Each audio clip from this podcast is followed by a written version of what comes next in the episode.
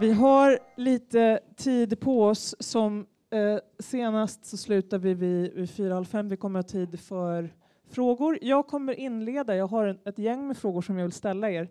I schemat står det ju liksom och sen kör vi publikfrågor, men för min del så har jag ingenting emot att om, om det kommer upp en fråga med det vi håller på så räck bara upp handen. Så kör vi det spontant. Funkar det bra för panelen? Super! Sanna Gottby, Svante Tidholm, Mattias Kvarsell och Josefin Lundmark. Känns ändå viktigt att säga era namn igen eh, och all er klokskap. Efter den här dagen så inställer sig frågan eh, hur stor förändring tror ni är möjlig när det kommer till sexuella trakasserier? Att, att en annan värld är möjlig? Mattias, vill du ta den? Absolut. Eh, jag tror att eh, vi kan komma extremt långt och att i det närmaste utrota detta fenomen. Eh, men det kommer ta tid och vi måste göra det målmedvetet. Jag tror att den puckel utav utrymme som frågan har fått i och med metoo och hösten kommer så småningom blåsa över. Men då måste vi ha några som fortsätter att tugga på eh, o, ja, o, otrött, outtröttligt. Tack. Sanna? Eh, jag känner mig ändå positiv. Eh, jag tror att jag var lite orolig, som du nämnde, när metoo skedde. Att ja, är det en till sån här grej som blåser över efter en vecka? Så jag var faktiskt överraskad över det engagemang som fortsatte. Och jag kan säga att vi med Kikor märker verkligen, vi har aldrig haft så mycket beställningar som vi har nu. Eh, men också framförallt intresse från företag tycker jag är väldigt intressant. Vi, vi har inte Eh, vi märker ju att vi blir oftast anställda för ideell verksamhet och föreningar.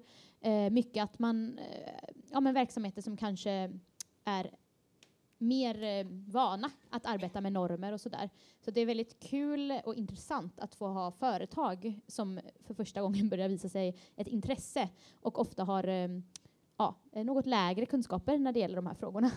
Så det, om, när, jag när jag såg intresset därifrån kände jag hopp faktiskt. Förstår det. Svante, vad, vad tror du? Ja, men jag håller med eh, båda föregående talare. Jag, jag, tycker också det känns eh, ganska hoppfullt ändå, även om det, jag tror att det kommer bli kanske någon backlash på vägen och så, så vidare. Men det känns som frågan är omöjlig att ignorera, verkligen. Josefin, i ditt uh, arbetsliv, ge oss den gissningen. Vad tror du? Ja, alltså det är ju verkligen på tapeten nu. Um, och mycket har hänt um, efter uppropen. Men jag tror att man också måste sätta sexuella trakasserier i kontexten maktobalans, ojämlikhet, precis som du pratade om osäkerhet på arbetsplats, eller arbetsmarknaden. Um, och när jag tittar på liksom klassklyftor, anställningstrygghet så vet jag inte om vi går åt rätt håll. Så att jag känner mig lite um, pessimistisk också. Um, är tystnadskulturen kring sexuella trakasserier bruten nu? Vem känner för att svara? Jag tror tyvärr att den inte är det. Uh, I viss mån så har det blivit uh, mer öppet att tala om det. Men jag tror att det är många som fortfarande undviker det och kanske en del av de som har talat om det som också känner att uh, det har exploaterats i någon mån som man inte var beredd på. Eh, så man, har varit, man har velat berätta och sen så har det tagits och gjorts till en offentlig kunskap snarare än att det här var någonting som jag var drabbad av, som jag behövde hjälp med snarare. Eh, så jag tror inte att det är för evigt löst i och med detta. Den här. Finns det några grupper som ni tycker har kvar att börja prata? Som ni identifierar? Ehm, jag, jag, var inne på det lite innan, men jag tror att de mest resurssvaga i samhället ofta inte, det är ju självklart kanske, men att de oftast inte får komma till tals. Eh, till exempel om vi tittar inom så här, hushållsarbete, den sektorn. Eh, jag har jobbat mycket med gruppen eh, alltså nyanlända asylsökande. Det är den mest utsatta gruppen eh, som utsätts för väldigt mycket, eh, men men får inte komma till tals så mycket. Eller jag har i alla fall inte känt att de får göra det. Så det finns väldigt många grupper som står långt utanför arbetsmarknaden, har det allra svårast att komma in och då är det inte så konstigt att man vill bevara det lilla jobb man får. Um. Har du också gjort kopplingen till alltså att nu asylsökande, det är så viktigt att få stanna här, att ha en anställning, alltså vad det gör med benägenheten att anmäla sexuella trakasserier? Ja, men precis. Eh, också att tilliten till polisen och rättsväsendet är extremt lågt. Eh, rädslan eh, att vända sig till eh, fack, rättsväsende, man är inte ens fackligt aktiv, så att det är ju väldigt mycket som gör att, att det är svårt att vända sig eh, till någon när man har de här problemen. Och skammen såklart gör det ju ännu värre. Om vi ska hålla oss till de branscher som är representerade här. Um, favoritfråga, var tycker ni att vi ska börja det förebyggande arbetet mot sexuella trakasserier? Svante, vill du börja? Var? Med någon särskild fråga eller så, det är ju lite fritt till din Mm, definition. Okej, var? Eh, alltså frågan måste ju liksom, eh, jag tycker att frågan ska landa hos män, hos männen. Liksom. Och, och det är ju jättesvårt. Men eh, nu har jag varit inne på flera organisationer och företag och det är ju, det måste ju, alltså så här, jag tänker att det, eh, det som jag tycker är spännande är väl kanske när, när det kommer underifrån. När det finns ett engagemang, när det finns Alltså till exempel på en större kulturinstitution så var det just så här unga, eh, unga aktiva som hörde av sig. Bara, vi måste få göra någonting på vår arbetsplats. Eh, ledningen vill inte att vi gör det här, men vi vill skapa förändring. Eh, och de vill inte liksom bli förknippade med de här gamla liksom, sexistgubbarna. De vill skapa någonting nytt på något sätt. Och det, det känns ju jättepositivt när det går till på det sättet. Men det är ju eh, också väldigt positivt när det kommer, alltså när en ledningsgrupp tar ett starkt och tydligt initiativ. Det är, alltså företag, organisationer, arbetsplatser är ju optimala miljöer att förändra på eftersom folk tillbringar mycket tid där det finns liksom väldigt upparbetade kommunikationskanaler och någon slags eh, vi-stämning som kan göra att det kan hända saker väldigt fort, alltså att man kan förändra saker väldigt fort. Eh, Men eh, men det som saknas är ju liksom konkreta metoder för män att börja förstå liksom de här frågorna. Och så så det, där behöver det hända mer. Men, mm. Josefin, samma fråga till dig. Om du fick önska och trolla sig här. Jag, jag förstår att många saker ska göras, men vad skulle du önska att det började nu? Eller tog vid kanske? Det har börjat. Jag skulle önska att arbetsgivarna klev fram faktiskt. Ehm, jag tänker på att vi har inte hört från de eh, resurssvaga och vi har inte heller, tycker jag, hört i så stor utsträckning från de resurs, resursstarka. Alltså de som faktiskt kan påverka anställningsvillkor, huruvida någon som anmäler blir bestraffad. Ehm, den här lojaliteten med de anställda som du pratar om, den makten ligger ju hos arbetsgivare representanter och hos arbetsgivaren. Och jag saknar en tydlig agenda från arbetsgivarna. Um, alltså jag hoppas att för varje dag dit jag blir inbjuden för att prata, att någon också kontaktar Nils Berg på Svensk scenkonst, bjuder ut honom, på, eller bjuder in honom um, på en sån här dag. Uh, jag, alltså man måste som arbetsgivare ha någon, någon form av agenda kring hur man vill hantera de här frågorna. Um, det saknar jag. Jag tycker att alla ska få svara på det här. Sanna, var skulle du vilja börja? Eh, Jag tycker att båda sa, tog upp väldigt viktiga perspektiv. Dels ehm, att, att komma utifrån som en, eh, ja, men som en förening eller organisation som jobbar med jämlikhet och prata och föreläsa om det här. Det kanske inte kommer ge jättemycket förtroende ändå till att anmäla, som du säger. Om, det ger ju mer förtroende om man får höra från någon som faktiskt har ett arbetsgivaransvar och som kan försäkra att vi kommer, alltså vi kommer ta era anmälningar seriöst, det kommer faktiskt leda till någonting, vi kommer arbeta förebyggande med det här. Och sen håller jag också med om att ett jätteviktigt sätt att förebygga är ju att samtala med varandra och där tycker jag samtalsgruppen män emellan är så viktigt. För kvinnor har kämpat i den här frågan så länge direkt att män tar ansvaret och där, där det är väldigt viktigt att man pratar med varandra och att man inte, att inte vara rädd för att börja i det privata, det personliga, alltså relationerna män emellan, att börja där, det tror jag är jätteviktigt. Svante, du vill kommentera? Ja, men jag tänker att det som eh, eh, jag har märkt också är ju att det är jätteviktigt att eh, alla män på en arbetsplats eller organisation är med i arbetet. För det har jag också sett exempel på att eh, till exempel chefer. De manliga cheferna är inte med när det är en temadag, utan de är någon annanstans på något viktigt möte och så sitter liksom alla andra män och pratar. Och det sänder helt fel signaler. Alltså, och det är ju som du var inne på, alltså, i det här arbetet så är ju vi alla män jämlikar. Det finns ju inga statusskillnader som kan rädda oss.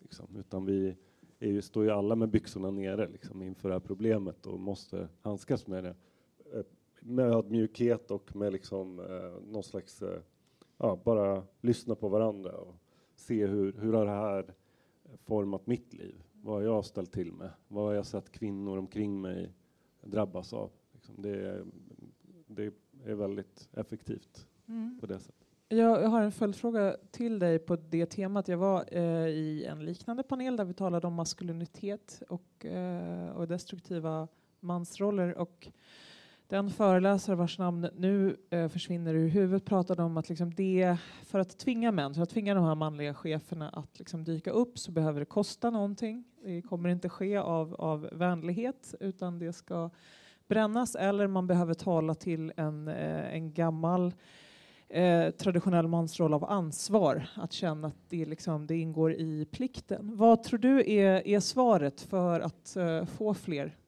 män, och i synnerhet kanske män i de höga maktpositionerna, att dyka upp, att eh, bli, eh, bli förkämpar? Det är kanske inte helt i deras intresse bara, nämligen. Nej, men alltså, ni har ju alla eh, liksom svarat på den frågan, tänker jag. Alltså, Eh, vem vill inte ha en arbetsplats där alla känner sig inkluderade och välkomna, där det finns ett klimat som eh, möjliggör liksom någon slags eh, fritt tänkande, där vi inte liksom eh, sorterar folks kompetenser och värdering, alltså kompetenser utifrån kön eller diskriminering. Alltså det, det, jag tänker att det borde vara i en arbetsgivares eh, värdighet. Alltså det borde falla där någonstans snarare. Någon slags här, ja men jag sätter en ära i att driva ett företag eller vara chef för en verksamhet där alla känner sig trygga, inkluderade och får göra det bästa de kan av sin arbetstid. Mm. Vad tror du Mattias? Vad, kommer, eh, vad är tändstickan under röven så att säga? Ja, men jag vill börja med att svara på den förra, förra frågan där. Eh, Varsågod. Tack. jag tror att Eh, det måste ske systematiskt. Alltså man måste jobba, eh, inte ad hoc eller det man kommer på just nu, utan det första som alla arbetsgivare bör göra är att leta reda på vilka är det som är skyddsombud här. Se till att arbetstagarna finns representerade i den diskussionen om hur vi utvecklar arbetsmiljön. Det tror jag är nummer ett. Eh, nummer två, vad är tändstickan? Vad är blåslampan? Eh, där gäller det att lyfta fram att en god arbetsmiljö, oavsett vilket tema man blandar in i arbetsmiljön, om det är den fysiska eller psykosociala, en arbetsmiljö som får folk att trivas, som skapar ett gott arbetsklimat, innebär en effektiv arbetssituation. Alltså det blir ett bra företag som tar nytta och drar nytta av sina anställdas fulla kompetens. Om man håller på att trycka ner människor eller folk känner sig begränsade, då levererar man inte lika bra heller. Så det är en konkurrensfördel att ha en god arbetsmiljö också. Det är viktigt att komma ihåg det. Och det är ingenting man kan skapa genom att knäppa med fingrarna, utan det handlar om att involvera de som berörs av besluten, att involvera dem i besluten och diskutera det tillsammans. Borde vi bli bättre på att eh, ge ekonomiska argument för den här frågan? Eller är det ovärdigt att säga ni tjänar på det här? Alltså, jag, bara, jag tänkte på det här, det finns ju det här um, succé fallet nu som, eh, det blir lite klyschigt, men eh, Östersunds fotbollsklubb då, som har lyckats otroligt bra och eh, kanske har gjort det just på grund av att de har jobbat mycket med kultur och jobbat mycket med kreativitet och på olika sätt skapat trygghet och, i gruppen som eh, har gjort att eh, spelarna själva säger att de känner sig tryggare i omklädningsrummet med varandra och eh, kanske också mer kreativa på, på plan.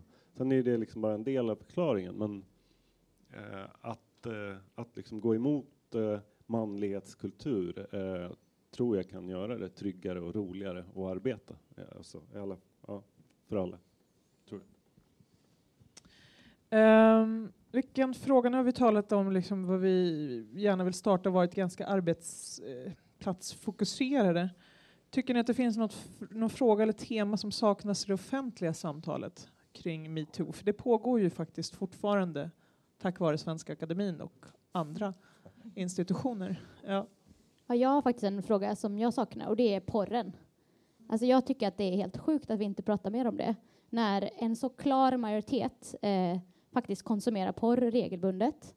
Eh, och om vi tittar på män och vad det gör med, med män, alltså vad de har för syn på kvinnor, så kommer mycket av det från porren. Att, att också när man tittar på vilken ålder folk börjar konsumera, det är ju, alltså folk är ju nästan ja, men kring 8 till 12 år.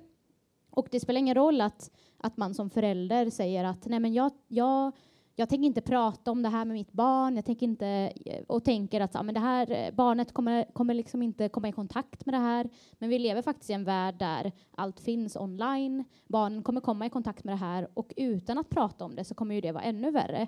För att um, en klar majoritet, alltså jag tror det är kring 80-90 procent av den porr som visas, uh, är ju um, den som visa, visas en bild där män eh, våldför sig på kvinnor. Och det är en stor del i hur män lär sig att man ska bete sig mot kvinnor. Så för mig är det väldigt konstigt att vi inte pratar mer om det. Om, om det just förebyggande arbetet och hur, vad det är som leder till att vi faktiskt har ett så stort samhällsproblem när det gäller sexuella trakasserier och, och så. Eh, så det är för mig konfunderande att vi inte pratar mer om det. Mm.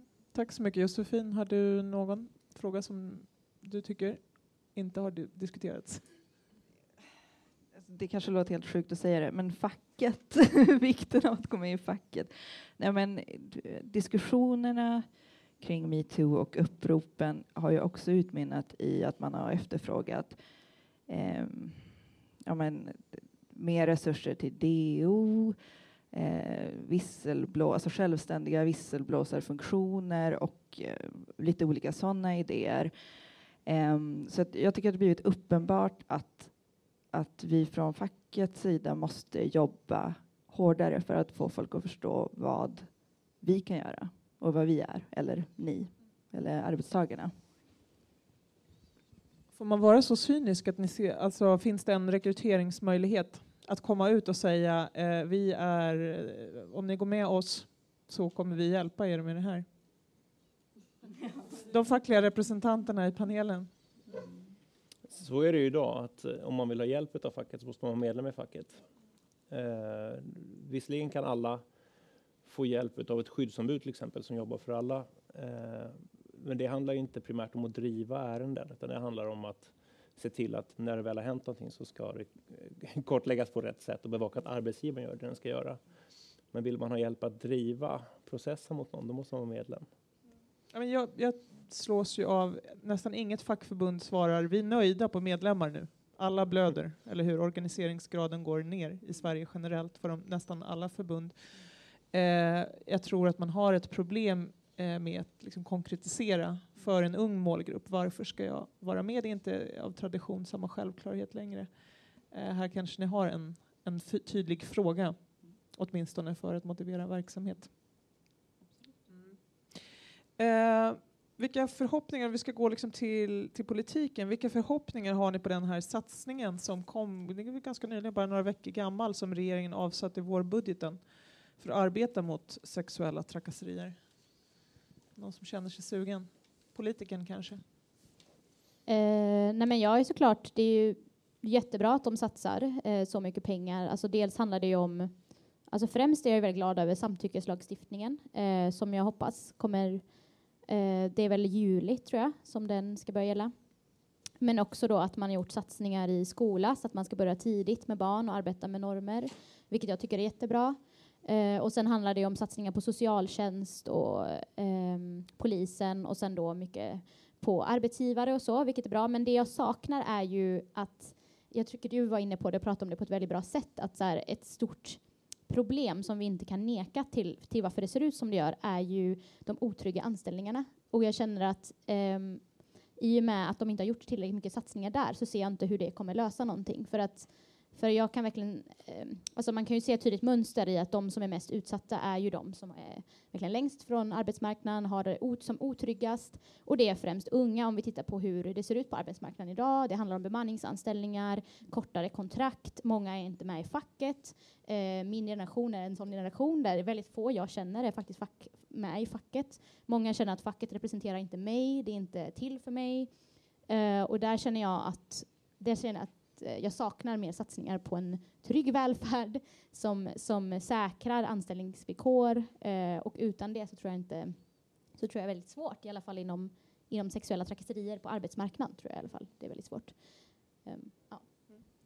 Är det någon annan som är sugen på att kommentera satsningen från regeringen? Jag, jag, kan säga att jag är inte särskilt påläst på satsningen som sin helhet, men eh, vad jag förstått så har man i vart fall inte tagit upp vårt förslag.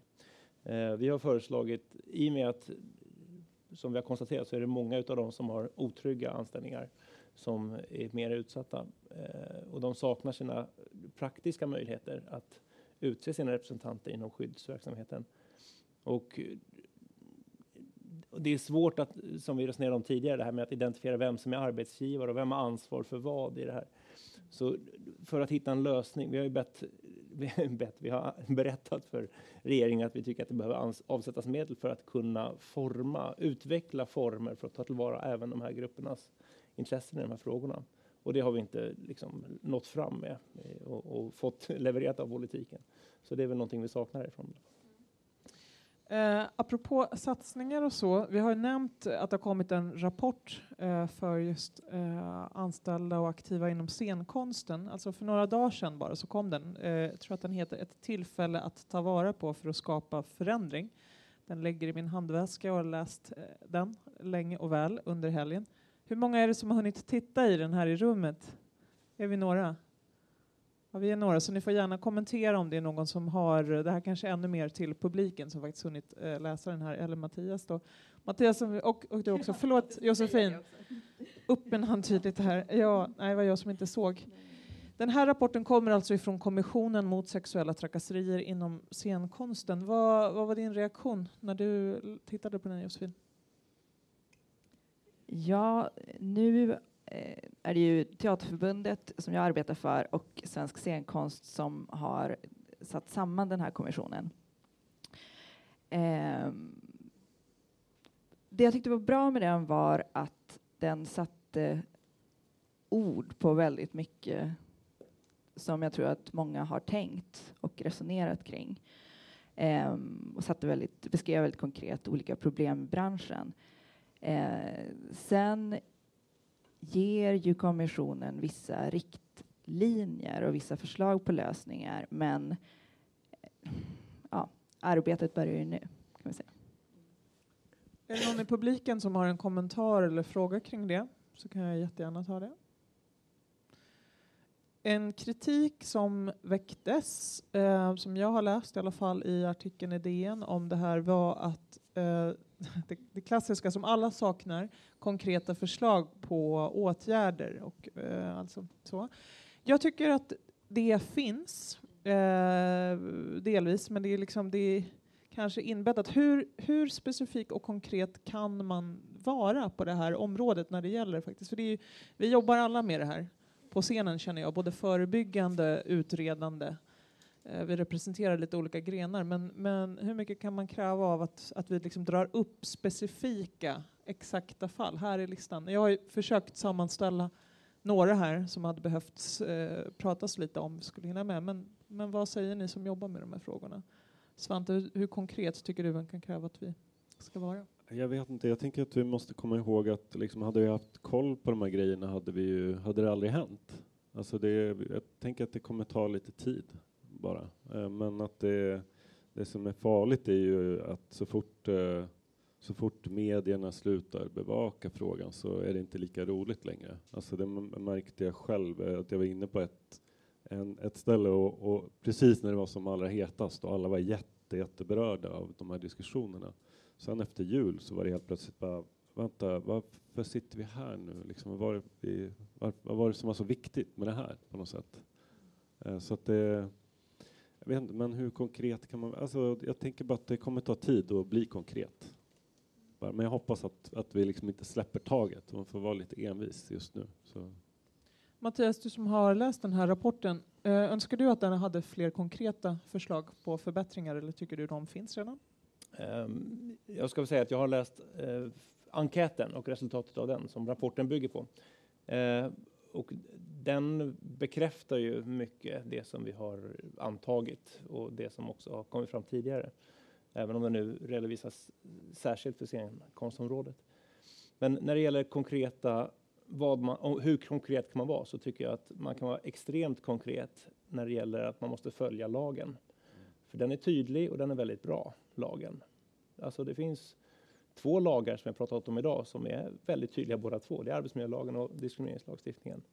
Följer man dem så kommer det bli betydligt bättre. Om man struntar i dem för att man inte känner till dem eller för att man eh, inte tycker att det är angeläget eller något, då kommer det inte bli lika bra. Men man kan vara väldigt tydlig med det. Man ska följa lagen. Mm.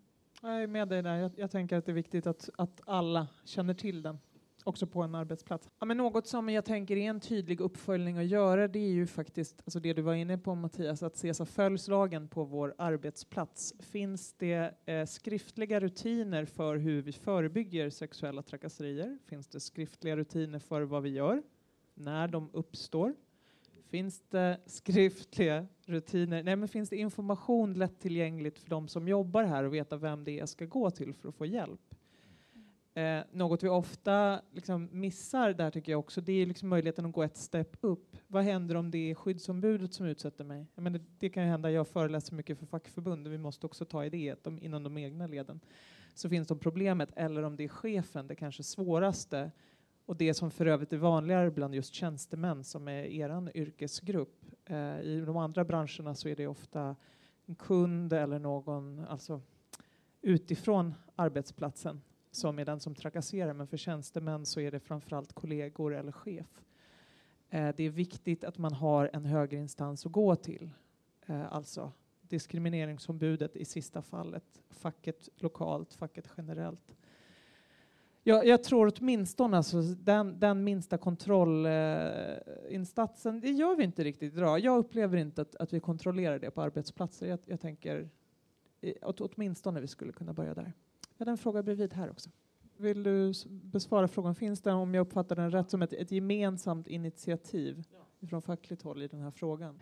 Alltså Svensk scenkonst, hur de kommunicerar, för det är då arbetsgivarorganisationen på eh, institutionsteaterområdet och det är också de som företräder eh, privatteatrar. I alla fall en del av dem. Hur de kommunicerar med sina medlemmar har jag absolut ingen aning om. De har ju också efter de här uppropen eh, samlat cheferna från scenkonstinstitutionerna. Så att de har ju också genomfört vissa eh, initiativ. Eh, den här partsgemensamma enkäten där även Musikerförbundet var med och den här kommissionen. Men sen så ska man också komma ihåg att trycket måste egentligen komma från teatrarna. Alltså svensk scenkonst riskerar ju väldigt lite om det pågår diskriminering på arbetsplatserna. Det är ju nu pratar jag liksom ekonomiskt, det är ju teatrarna som får ta det ansvaret. Det är ju, det är ju eh, cheferna ute på institutionerna som måste bära det ansvaret. Så liksom, de tre jurister som sitter i Stockholm och arbetar för svensk scenkonst, absolut så har ju de ett, ett uppdrag, men jag tror att där måste det också komma från teatrarna. Eh, det finns ju en eh, arbetsgrupp som jobbar med arbetsmiljöfrågor på scenkonstområdet. TMA kallas den för. Eh, och eh, där kan man ju säga att det ökar intresset. Eh, intresset för att delta i de utbildningar som den där arbetsgruppen håller har ju ökat på senare tid. Får man säga. Eh, men sen så får jag också säga från mitt håll eller mitt fackförbunds håll och det som jag tog upp under min föreläsning, det här med de regionala skyddsombuden som inte kommer in om det är fler än ja, om det är en större arbetsplats som har skyddskommitté. Där har vi fått, inte fått någon draghjälp alls från Svensk scenkonst. När vi har påtalat problemet för arbetsgivare så har de vänt sig till Svensk scenkonst som har sagt så här, nej, ni kan stoppa dem. För det är lagligt att göra det. Och då tänker vi, så, vad, hur tänkte de då? Vad, vad blir bättre av det? Liksom? Men eh, så att jag, jag upplever lite dubbla budskap från Svensk scenkonst och jag förstår inte varför. Men ofta som, som föreläsare, det är ofta facken som man blir kontaktad av, är sällan arbetsgivare um, ligger på i den här frågan. Jag ser det här i och för sig som en unik möjlighet um, till samsyn på det här området. Det är inte supermånga frågor som fack och arbetsgivare har som man kanske känner, ja, vi har ett gemensamt mål och det är en, enat. Och kanske att inte alla arbetsgivare skulle hålla med om att, att höjda löner och trygga arbetsvillkor är, är vägen att gå om man lyfter det ur det här, diskussionen omkring huruvida vi ska acceptera sexuella trakasserier eller inte, om vi ska göra någonting åt det, där står alla, båda parter enade. Så det finns ju faktiskt en unik eh, möjlighet tycker jag att gå ihop, både ekonomiskt och resursmässigt, att arrangera. Och det pågår en del sådana initiativ. Det jag har sett är mest tvärfackligt, men även det är positivt att till exempel LO och eh, TCO-förbund kan sitta i samma rum och dela lösningar. Vi har tagit några sådana initiativ i Stockholm på Arenagruppen där vi bjuder in så att duktiga eh, eldsjälar, kunniga människor i lagarna kan sitta tillsammans och säga det här har vi testat eh, hos oss, det funkade bra, det funkade mindre bra. Eh, det har funnits ett liknande initiativ från Vision här i, i Göteborg. De bjöd också in öppet. Jag, jag, tycker att man börjar se åtminstone fler som går ihop och säger okej, okay, vi vet att vi är några som driver det här. Eh, inte för att det är rätt, men att vi behöver i alla fall samlas när vi har, vi har en fråga som enar väldigt många parter. Så i någon mån sker det, men jag tror också att, att det är dags för arbetsgivarsidan kanske att, att rulla in lite. En trohetsfråga. Mm. Ja, precis. Jag vill bara tillägga där också att jag tror också det är jättebra att svensk scenkonst har varit med på många, att det varit många partsgemensamma initiativ nu efter tystnadtagning just för den här samsynen. Det blir mycket svårare att säga nej men det där är bara fackets syn eller det där har Teaterförbundet och Musikerförbundet gjort. Det är ingenting som vi står bakom. Eh, vi har ju samma siffror och Svensk scenkonst har varit involverad i väldigt hög utsträckning och jag tror att det är väldigt bra. Det blir svårare att blunda för det. Om vi går tillbaka lite till politiskt håll, det är ändå ett valår. Eh, I, I september är det dags. För att ha varit en sån medial fråga är det inte jättemånga som har kopplat konkreta vallöften till metoo-området. Lite grann då som sagt, en satsning har redan gjorts. Eh, vad har ni för konkreta förhoppningar på politikerna och den här valrörelsen? Vad är det för frågor ni tänker skulle bli lyftas och vad hoppas ni kommer göras på det här området? Svante, vill du börja? Hårdare straff, dödsstraff. Nej, jag skojar. Nej, men det är ju tyvärr där det hamnar. Eh, hårdare straff. Det är ju liksom den eh, enklaste och sämsta idén som finns liksom, eh, vad det gäller de här frågorna. Eh, men, eh, nej, men det skulle ju behöva satsas eh, på skolor såklart. Det är där problemen finns. Tyvärr så hamnar vi ofta i fördelningspolitik ändå. Liksom, att det handlar om att vissa skolor har resurser och möjlighet att och jobba med de här frågorna och många har inte det för de har mycket viktigare saker att göra som att typ fungera överhuvudtaget. Så det är fortfarande en fråga om, om rättvisa liksom i grunden och det är väl eh, svårt att prioritera här. Eller det är det ju inte. Det är såklart eh, rättvisa och liksom fördelning som är viktigare än eh, samtycke till exempel. Men man skulle ju vilja att det, att det fanns eh, en mycket tydligare och mer ambitiös vision om att få in det här i läroplanen helt enkelt. Och det tycker jag gott att någon borde göra en rejäl valfråga av. Mm. Sanna, vad säger du? Ja, men jag håller verkligen med om det. Alltså det. Om jag tittar på Göteborg bara så är det väldigt tydligt eh, när man tittar på vilka stadsdelar som, det är som jobbar aktivt med till exempel genuspedagogik, normkritik. Då är det ju stadsdelar som är de resursstarkaste. Eh, för att det är klart att om man, om man håller på och drunknar eh, för, av att inte ha tillräckligt mycket lärare, att inte ha tillräckligt många resurser till barnen, så kanske inte det är en fråga man prioriterar. Så det, jag håller absolut med om det. Och att det är ju där man ska börja i tid, de tidiga åldrarna. För det är där vi formas, eh, hur vi blir, hur vi beter oss mot varandra. Eh, sex och samlevnadsundervisning, där tycker jag att det behövs göra ett riktigt kraftjobb. Eh, och, det, och det är det som är det största steget för att förebygga sexuella trakasserier. Sen kan man ju göra jättemycket i liksom, rättsväsendet till exempel eh, för att utbilda eh, i just eh, normkritiskt eh, sätt att tänka och så vidare. Men jag tror verkligen det förebyggande arbetet är jätteviktigt. Det är fortfarande ingen standardiserad utbildning då, som man behöver ha för att föreläsa i, i heter inte sex, sex och samlevnad längre. Jag har glömt bort vad det heter, ni vet vad jag menar mm. med det ämnet. Nej, jag tror inte att det är så, sist jag granskade det här. Eh, vi har pratat mycket juridik idag, och lagen. Är ni nöjda med hur de ser ut eh, på det här området i stort nu, som, som ändå reglerar sexuella trakasserier och så? Det har varit några skärpningar också senaste året. Eller behövde, behöver något förändras i er syn? Börja med dig Josefin. Alltså man skulle ju kunna skärpa upp det så att är det en, eh, en medarbetare som, som trakasserar och inte någon i arbetsledande ställning, att redan där eh, har arbetsgivaren ett ansvar och redan där går det att utkräva diskrimineringsersättning utan det här att kravet på att utreda och vidta åtgärder eh, kickar igång. Det kanske skulle motivera några arbetsgivare att arbeta mer aktivt med att, med att eh, förebygga trakasserier. Men, eh, men jag tycker det är ganska svårt att uttala sig för att vi har, vi har redan pratat om de här problemen med att folk inte vill anmäla. Eh, jag tror att vi driver för få ärenden för att kunna säga om lagstiftningen i sig faktiskt funkar. Och jag tror inte att vi kommer att komma åt det genom mer lagstiftning um, om vi inte har en extremt aggressiv utjämningspolitik. Um, så att, ja. Är det någon som är av en annan åsikt? Eller håller med? Jag håller med, men jag vill eh, kombinerat med förra frågan så förväntar jag mig att eh, lagstiftarna gör det möjligt för de regionala skyddsombuden att företräda frilansarna även i större företag. För idag så finns det ingen som bevakar deras rättigheter. Eh, det finns en, har jag eh, upplevt lite för, förra veckan och, och, så kom det här upp med ansvarsfördelningen mellan arbetsgivare och fack. Kanske lite det du var inne på, att det, med vems ansvar är det att ta tyngsta lasset i, i den här frågan? Om vi är eniga på att, att, att det behövs tydliga föreskrifter för hur det funkar vi kanske behöver skriftliga policydokument, vi behöver hålla dem levande till exempel.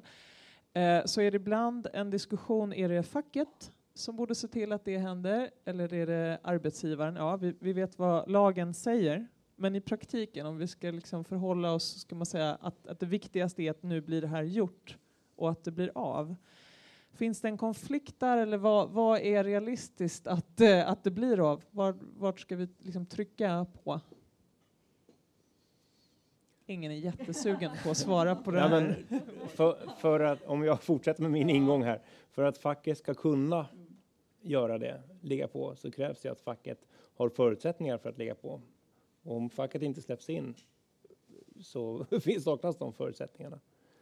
Ehm, om jag tolkar dig rätt, arbetsgivaren ska skriva men facket ska kunna kontrollera och se till att det blir gjort? Ja, alltså att, så, så är det. Mm. Bra tydlighet. Vill du lägga till något? ja, men det, det är klart att det är arbetsgivarens ansvar. Sen så ska ju facket naturligtvis driva på. Men även där, precis som du säger, så, så finns det också ett ansvar hos arbetsgivaren att, att samverka med facket, att se till att, att, eh, att eh, folk kan engagera sig, har möjlighet att arbeta fackligt utan att man liksom går in i väggen, utan att man eh, ja, man, man ska ju också ha möjlighet att göra det på en arbetsplats. Och jag tror att arbetsgivaren skulle kunna tjäna på det också. Har man en välfungerande samverkan kring aktiva åtgärder, både vad gäller arbetsmiljön och sexuella trakasserier, har man en stark facklig part lokalt, så kommer det att hjälpa arbetsgivaren. Men då måste man också ge folk möjlighet att eh, eh, att arbeta fackligt. Vi har varit inne eh, lite grann på den här frågan förut, men jag tänker att vi kanske kan dra eh, ett varv till i, i en nyans. Då. Liksom, kring metoo så att oerhört många privatpersoner har varit engagerade, delat med sig, spridit eller känt ett engagemang i frågan. Eh, och det har varit inte bara kvinnor, men en majoritet hur viktigt, ja det, det tycker ni, att, det, att män engagerar sig, men kanske liksom hur kan vi se en, vad behöver göras för att vi ser en liknande anstormning?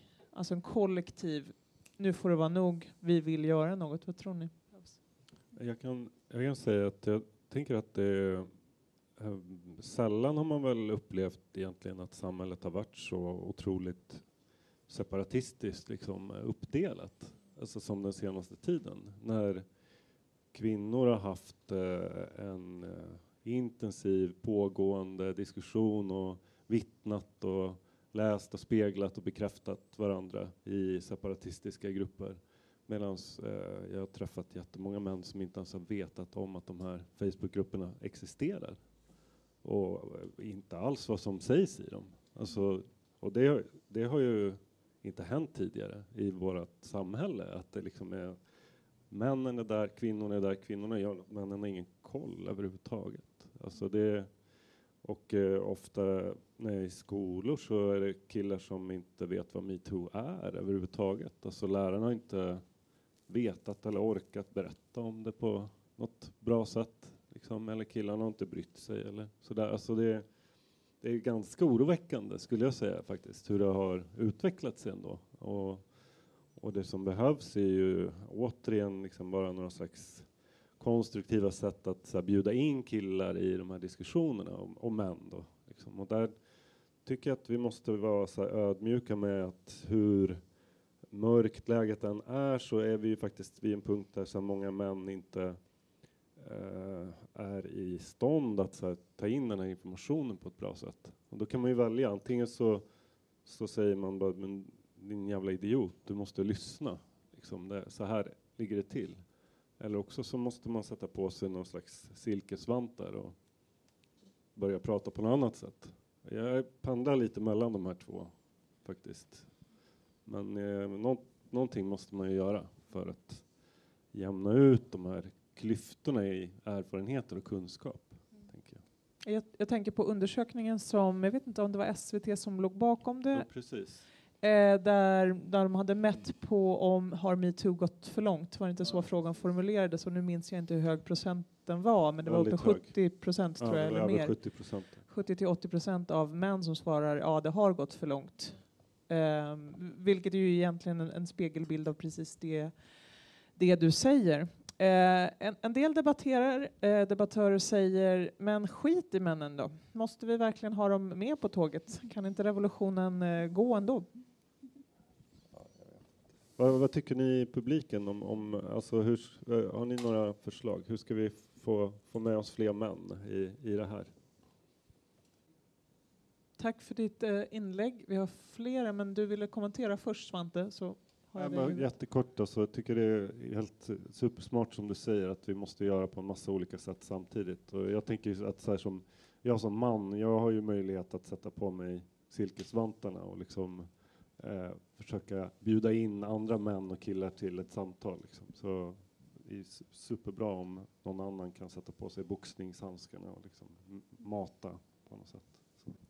Ja, jag tänkte på det här med ansvar också, alltså hur viktigt det är att män engagerar sig. Otroligt viktigt om man tittar på att åstadkomma en förändring på arbetsplatsen. Eh, där det ofta är inom vissa av våra branscher män som sitter på tillsvidareanställningar, eh, som sitter säkert också äldre kvinnor. Att det är ju ovärderligt att de som sitter med den tryggheten också eh, utnyttjar den och säger till och försöker förändra normerna på arbetsplatsen. Eh, det kanske är mycket lättare för en man på 50 år att faktiskt eh, försöka eh, ja, men att ta i med hårdhandskarna än det är för en ung kvinna som är inne på ett, på ett kort, eh, korttidskontrakt. Eh, mm.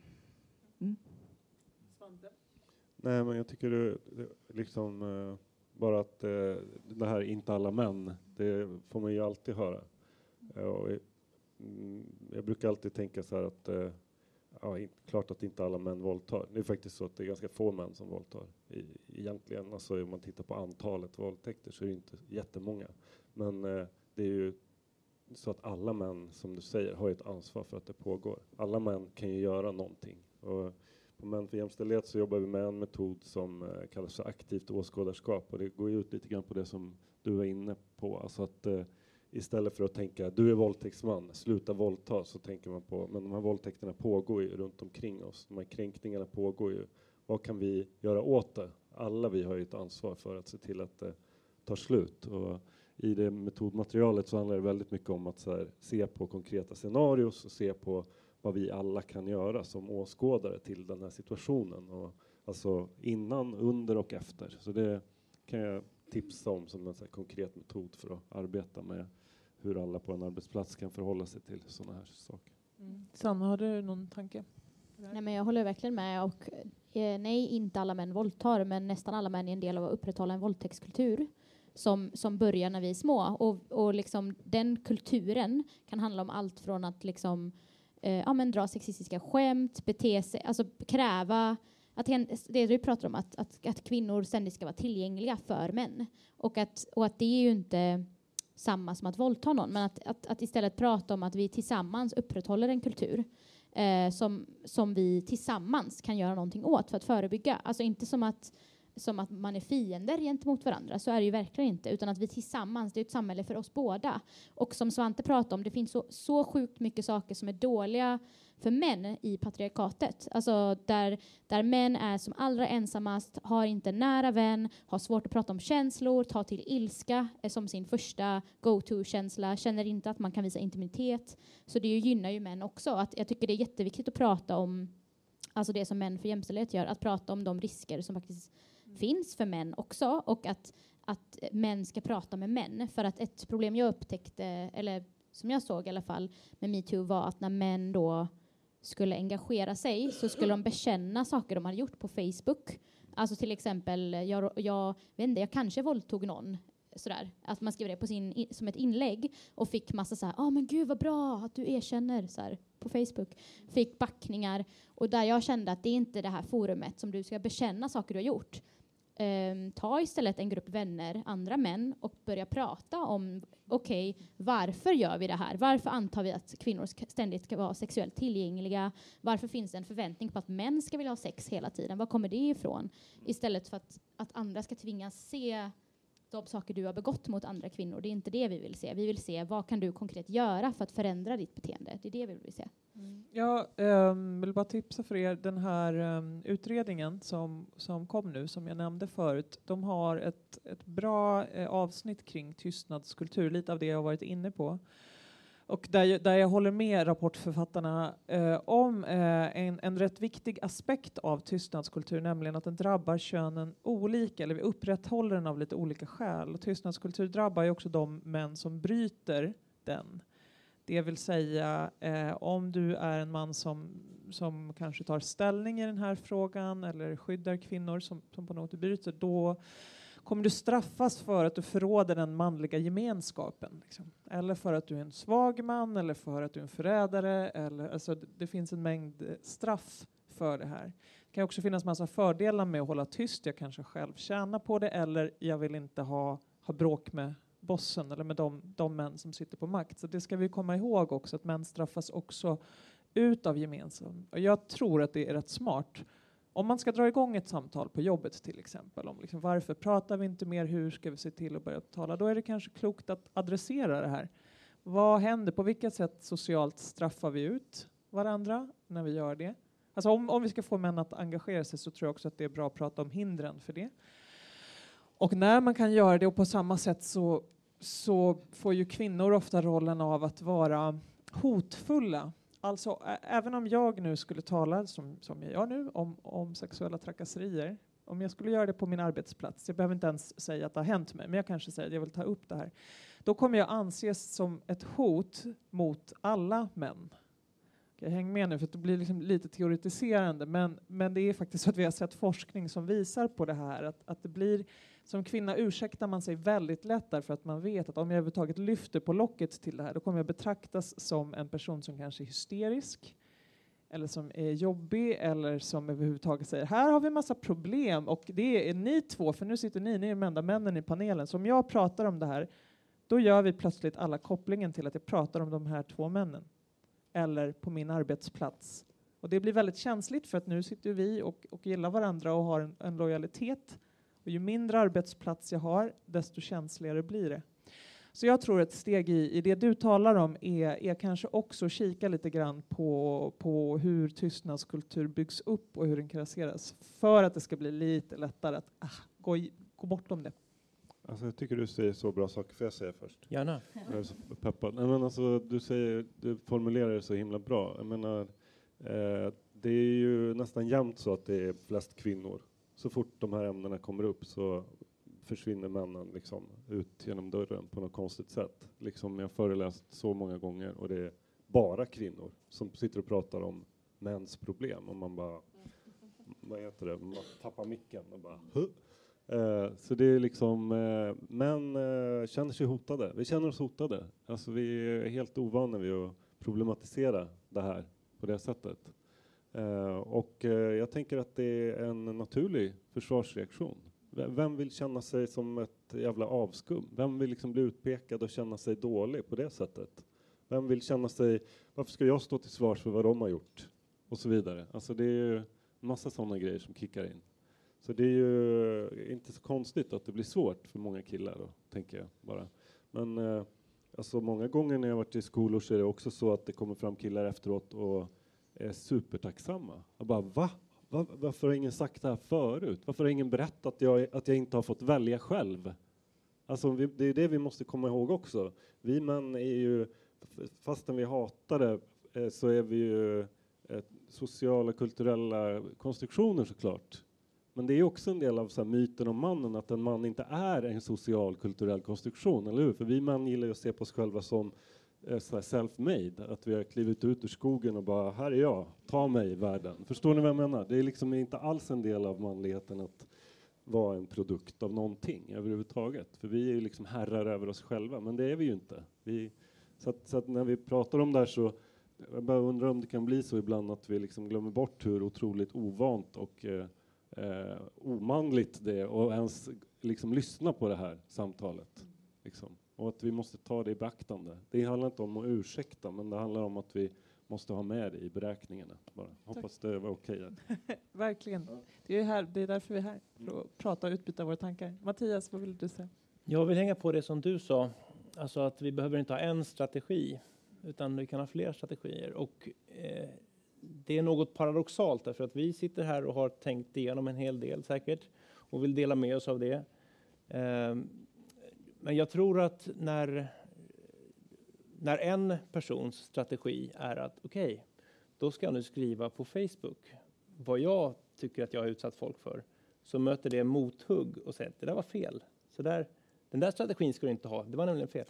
Eh, jag kan inte avgöra vad som är rätt eller fel här, men jag tror att, eh, att vi behöver en stor portion förståelse för att alla inte har tänkt igenom samma sak. Utan att vi behöver också bejaka även, även god vilja som hamnar lite snett. Ska vi också vara bra, tack. Eh, vad säger du om den här grejen? Snarare än det där var fel, dåligt.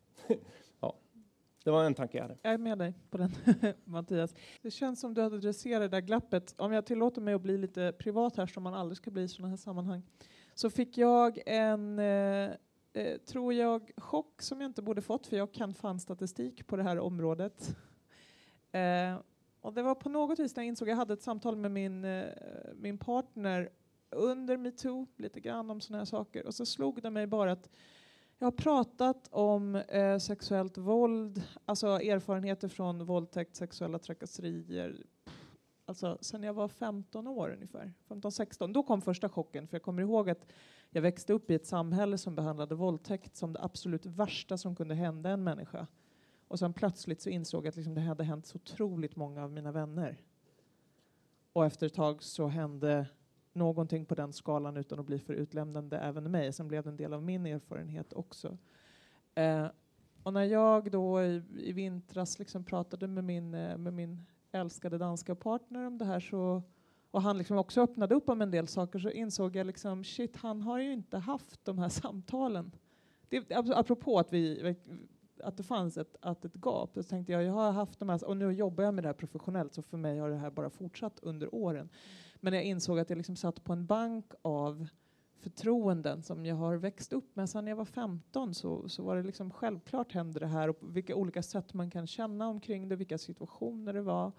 Och för honom, det var ganska chockartat för honom också och eh, också smärtsamt att titta på en del av hans erfarenheter som ju också var där han insåg hmm, var i det här befinner jag mig? En del av de saker jag har gjort kommer, kommer jag ha landat här. Så att, eh, jag vet inte, det var kanske inte ett svar så mycket som ett ifyllnad att eh, det drabbade mig också. Jag trodde inte att jag skulle bli så chockerad, men, men jag var verkligen det i vilka olika kunskaper och erfarenheter vi hade samlat på oss under åren. Um, till att börja med så tror jag att det är jätteviktigt att vi skiljer på samtycke och inte. Jag håller med om att det kan finnas gråzoner i det, men åtminstone om vi ska prata om sexuella trakasserier så tror jag att det är viktigt att vi bara avgränsar det. Annars kan vi ha hur många diskussioner som helst. Och att komma ihåg att sexuella trakasserier, därför att det är så många som redan nu beskyller det för att vara så här, nu får man inte flörta mer. Det är väldigt viktigt därför att liksom upprepa sexuella trakasserier i motsatsen till flört, till ömsesidig flört menar jag då. Alltså, eh, ömsesidighet lägger vi oss inte i, samtycke lägger vi oss inte i till sexuella trakasserier i motsatsen till det. Sen, det du talar om, för det vill jag ändå adressera, jag har blivit lite chockad att i en del professionella kretsar så verkar man inte ha liksom växt upp i en ungdomskultur där man hanterar det här. Eh, mitt tyvärr enda exempel, och jag ber om ursäkt för att det här blir oerhört töntigt, men det är liksom från kristna rollspelsläger i said it, jag beklagar, där är jag uppvuxen, det är så jag kommer ifrån.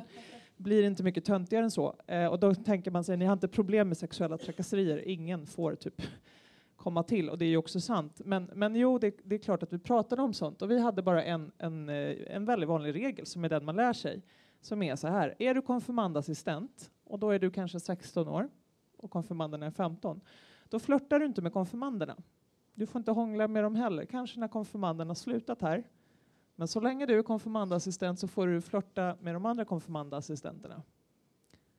En väldigt basic regel och jag är lite chockerad över på att en del arbetsplatser verkar det här ganska intrummat och i andra så verkar ingen ha gått igenom den här typen av liksom därför att det är klart att det kan hända att, att det uppstår liksom en kärleksrelation på en arbetsplats. Det är klart att vi inte kan lagstifta bort det. Men jag är lite chockad över att saker som är liksom en olämplig invit som man tänker, ja, men som faller in under det sexuella trakasserier där du liksom förväntas bli jävligt smickrad av att jag bara, hallå, på, på eh, nej men eh, flörta med dig på en personalfest, fast jag kanske är, det här var jag själv med om på P4, liksom en gubbe som är 50 år äldre än mig kanske. Att, och vad ska jag känna inför det? Liksom, tacksamhet för uppmärksamheten eller så? Jag, jag ville bara säga, har du aldrig varit konfirmandassistent i ditt liv? Du borde inte göra det här. Det borde finnas, nej men eh, för att vi är på en arbetsplats, så den typen, apropå normer och sånt, så kanske man skulle diskutera. Och jag, jag vet inte, jag, jag, kanske inte ska skriva regler för sånt här, men, men det är nästan alltså som jag tänker att den diskussionen, till exempel, borde man, eh, borde man nog ha. Har ni något att tillägga som är lite mindre töntigt?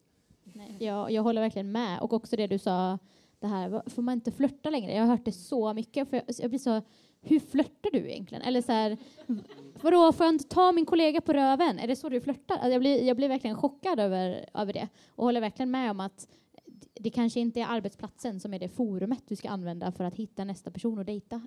Jag har också hört, i början var jag kritisk till det, men jag tror faktiskt att det finns eh, en del personer som i god tro, som inte är några av de predatorer som liksom aktivt söker upp eh, utsatta kvinnor, utan som faktiskt inte har koll på att deras maner är långt över gränsen. Jag hade verkligen en återkommande kollega som var mycket, mycket äldre än mig när jag började på P4 som alltid skulle massera mina axlar när vi pratade. Det var jobbigt nog så att han växte upp i samma by som mig och mina föräldrar, så det var liksom dubbelt pinsamt att säga till. Jag försökte rulla bort ibland, kom ihåg, men jag kunde liksom inte förmå mig till att säga kan du sluta? För att ni vet det klassiska, man skyddar ansiktet på någon därför att det värsta som händer, vad händer om jag säger nej igen? Då kommer man säga, men vad då? vad tror du att det här var? Det här var ju trevligt. Eh, jag tror att han hade varit en person som hade haft jättestor nytta av, och, och jag, av att någon hade en diskussion på vår arbetsplats om så normer för hur vi rör varandra och inte. Och till exempel, rör inte någon som är 40 år yngre om den inte börjar. Kanske hade varit en sån grej som hade varit på sin plats. Jag hade ju tänkt visa en av filmerna som vi gjorde som hette Te och samtycke som handlar om eh, alltså metafor för att dricka te tillsammans eh, istället för att ha sex. Då. Men det finns ju också, det kom en, eh, en film som heter Samtycke för barn för ett litet tag sedan. Så det är ju så här ett genialt begrepp tycker jag som bara handlar om att alla ska så här, känna av och bara känna sig trygga i en situation. Dricka te-filmen är fantastisk. Om ni inte sett den, googla den. Ja, alla har sett den här redan. Eh, ja, jag, jag, bara för att jag alltid då behöver problematisera så tänker jag också som på, på ett sätt. Jag tror verkligen att det finns, eh, som, no, som vi har varit inne på, att vi behöver ha flera strategier. För jag tror att en del handlar om uppriktiga missförstånd och olyhördhet inför det här i min kropp och hur svårt det är för personer med mindre makt, yngre ålder etc. kvinnor att säga ah den där kramen känns inte så härlig. Det kan vara nog så pinsamt. Men så har vi också det där smset som jag visade. Ni vet morfars kuken och så. Där vi talar om något som gått långt ifrån. Så det gäller ju också att ha strategier för, för de väldigt uppenbara övergrepp som också görs. Det är väl det som är, som är att, att det har, har det, vad heter det, en månghövdad, kallar man en hydra? Det här borde rollspelaren veta, alltså många huvuden mm. som det här dyker upp på samtidigt som man behöver avgränsa att, att se mångfacetteringen i det. Jag har pratat med många män om, om kring liksom sexuell osäkerhet kring den här frågan och så. Det, det är klart att det också finns. Sor, sorgligt bara att det verkar också vara instängt. Så lösningen skulle väl kunna vara kommunikation vill man väl säga, men det är väl inte alla som... Har ni någon Nej, jag har varit med om män som skämtar. Alltså så här, oj, så här nära får man väl inte sitta längre. Alltså sådana grejer. Um, men ja, jag kan ju förstå att man blir osäker. Alltså, eh, tänker det vi pratar om med samtycke är väl självklart. Men en grej där som jag tycker är så viktigt är att många tror att fokus ska vara, alltså någon säger nej. Men det som, det, som, som jag tycker är väldigt viktigt är att många, alltså det, jag tror vi har varit inne på det, men att de flesta kan inte säga nej för att man hamnar i någon slags frysläge när man blir utsatt för någonting. Eh, och där handlar det jättemycket om att, att tolka liksom, kroppsspråk, signaler och också fokusera på ett ja istället på nejet. Liksom. För att, för att alltså, man märker om någon är obekväm, man som du var inne på med kroppsspråket. Liksom. Och därför tycker jag verkligen att det är jätteviktigt att prata om, eh, om det. Liksom. Inte bara det här, någon måste tydligt säga nej eh, och då Liksom. Och, och, det är ju det jag har varit inne på med den här samtycke och, och sådär. Ja, precis. Jag skulle bara eh, knyta an till det här med samtycke. För en del i den här enkäten som vi genomförde var en undersökning också av attityder kring vad som är sexuella trakasserier. Eh, där man listade olika exempel på beteenden och där jämförde man då våra branscher och allmänheten, den yrkesarbetande allmänheten. Och många på, alltså våra förtroendevalda på Teaterförbundet sa, ja men vi, jag är ju skådespelare och vi går ju runt nakna och så, ska vi inte kunna göra det? Men det den här enkäten visade var ju också att det är väldigt lite skillnad i attityder, alltså vad som är att betrakta som sexuella trakasserier. Det är inte så att, att eh, man som skådis, eller skådespelare är mer liksom, tolerant, ja men precis, är mer gränslös, utan attityderna är de samma. Eh, men det handlar om vad man, vad man säger, eller vad som är eh, förknippat med samtycke. Jag skulle vilja tillföra en dimension i det, därför att jag tror att det kan finnas olika åsikter om vad man tycker om till exempel när någon visslar, var den gränsen går. Det är kanske många, det, vi kanske hamnar i samma grupp där, men inte säkert. Men då skulle jag vilja säga att det är skillnad när det händer på arbetsplatsen. Därför att jag är beroende av min försörjning så ska jag vara skyddad och det kommer vara eh, potentiellt mycket obehagligare för mig om en arbetskamrat visslar på mig än om en främmande person gör det på stan. För en del kommer det inte vara ett annat obehag men eftersom vi har en beroendeställning till varandra så skulle jag igen säga att föra in arbetsplatsperspektivet är superbra och viktigt när vi alltså de här frågorna sträcker sig över så många liksom, fält så tänk att, att göra det liksom väldigt tydligt. På den här arbetsplatsen, nej.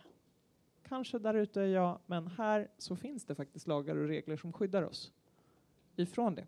Därför att jag ska, vara, jag ska inte behöva obehag på min arbetsplats. Nej, men det är exakt det som Svenska Filminstitutet har mm. försökt att jobba med, till mm. exempel med det här gröna kortet mm. för producenter och mm. produktionsbolag. Mm. Och eh, jag tycker det finns en poäng med det. Om man gör det på mm. rätt sätt mm. eh, så kan jag tycka att det finns en poäng med det. Absolut. Mm. finns ju en uh, oerhörd risk där Mm. såklart. Och det är att det lägger ännu större press på de som utsätts. Mm. Gå inte att snacka om det här nu för då får vi inga pengar längre. Parera det. Man har ju parerat det så tillvida att man inte får utsätta någon för repressalier till exempel som, som anmäler. Eh, som du tog upp. Liksom. Det, finns ju, det finns ju skydd. Men eh, liksom trycket, det sociala trycket kanske övertrumfar den lagliga rättigheten i det avseendet.